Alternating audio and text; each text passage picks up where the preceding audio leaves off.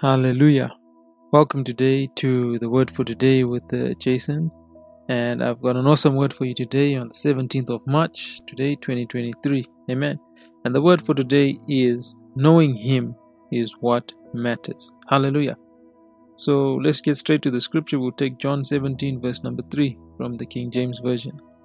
It says, And this is life eternal, that they might know thee, the only true God, and Jesus Christ, whom you have sent.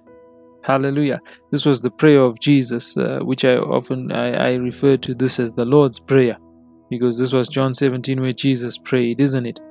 You know, in our Christian walk, uh, the faith as it's also known, there's different things uh, we as Christians, as people, we aim for and we strive for. You know, and most people want to achieve uh, greatness with the help of God. If you say you don't want to achieve greatness, then uh, I'm sorry, I think we're going to need to pray for you because our desires to achieve to to achieve this greatness is inbuilt you know. Jesus didn't rebuke his disciples when they desired to be the greatest among them. You, you remember.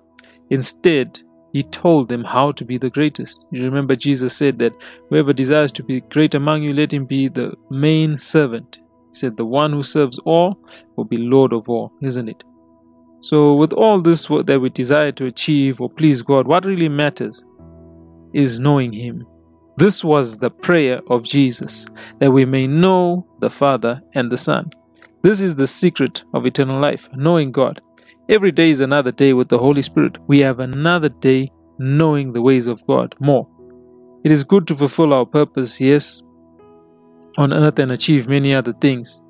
All this is important. However, it must fall in line with, and rather, I can say, I can say, be below our intimate relationship with God. The depths of the riches and glory of God are exciting and they are worth it. You know, scientists are still making discoveries to this day of things the Lord created millions of years ago. How many times do you become excited about a new device, a new phone coming out, a new car being released, a new item of clothing, a new a new uh, type of food, new recipe, you know, we should be excited about uh, new things, but more, we should be excited about a new revelation of God. Let this be your desire and lifestyle. Amen. To know Jesus. Let it be your desire and lifestyle. Just say this prayer right now. Just say, Father God, reveal yourself to me more and more. I desire to know your ways and experience you. In Jesus' name, amen. For a scripture for further study, we'll take Philippians 3 verse 10 to 11 it says that I may know him and the power of his resurrection and the fellowship of his sufferings, being made conformable unto his death, if by any means I might attain unto the resurrection of the dead. Hallelujah. Amen. I trust you are blessed by this word. I'll be back again tomorrow with another awesome word. Amen.